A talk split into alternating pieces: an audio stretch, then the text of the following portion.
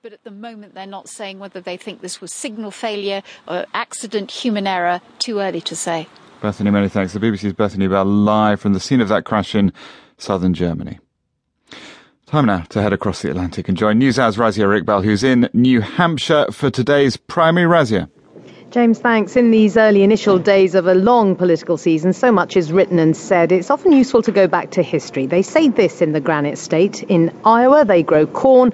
In New Hampshire, we grow presidents. And the first primary has a reasonable record of picking the presidential nominees. 5 Democratic nominees and 5 Republican Party nominees have been decided in terms of who has won here. Back in 1992, when Bill Clinton was campaigning in New Hampshire, the way his campaign strategy was outlined for insiders came to light, and it could be a template for some of today's themes and issues. Change versus more of the same. Don't forget healthcare, and it's the economy, stupid.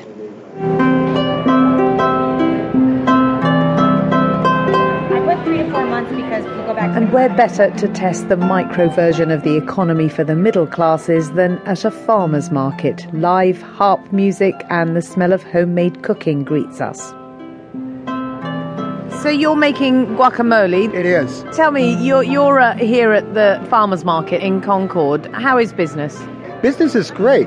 This time of year, in the summer, of course, in the spring and the fall, we do many more outdoor markets that are open. You know, everyone needs their guacamole. And how has life treated you for the last 8 years, would you say, in terms of... it's been a disaster. It's been an absolute disaster. In what way? Well, the economy of the United States is in very bad shape. The Great Divide becomes bigger and bigger.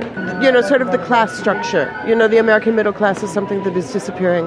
Actually, it's really improved over the last 8 years. It's been actually very good for me personally. I had cancer a year ago. I was able to have insurance at a much more reasonable price than I had before, and I hadn't been able to afford it before as an artist. And I think maybe, you know, the wealthy people may not have been so happy about it because some of their benefits didn't increase.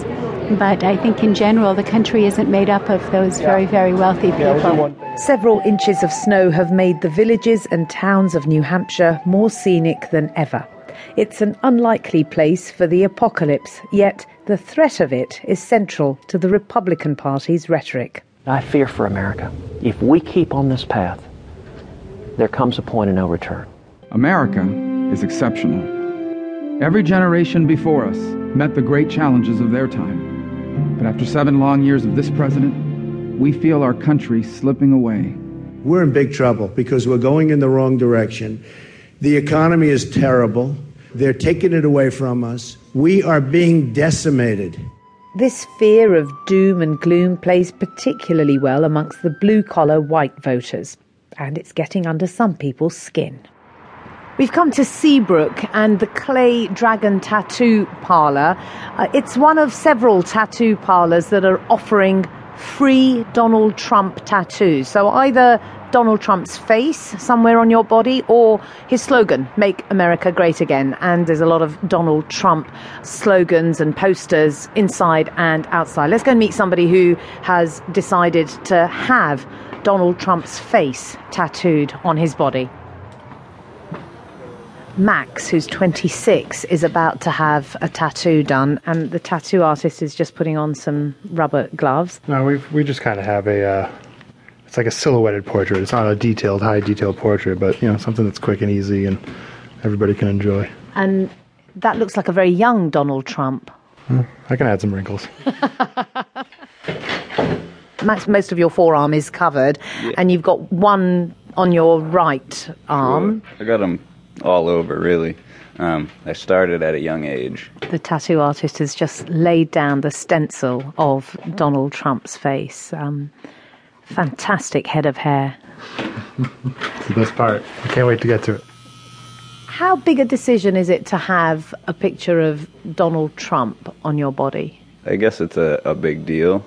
You definitely have to be behind the person. I think America is down in the dumps, needs to be picked up. He seems to get the people going, and, you know, as a young father, it's kind of hard to find work that's steady and pay your bills and just feel comfortable with everything financially. What do you do? Right now, I'm a carpenter. I build homes. My employment status is, you know, not the greatest. It's like you work for a couple months, you're laid off.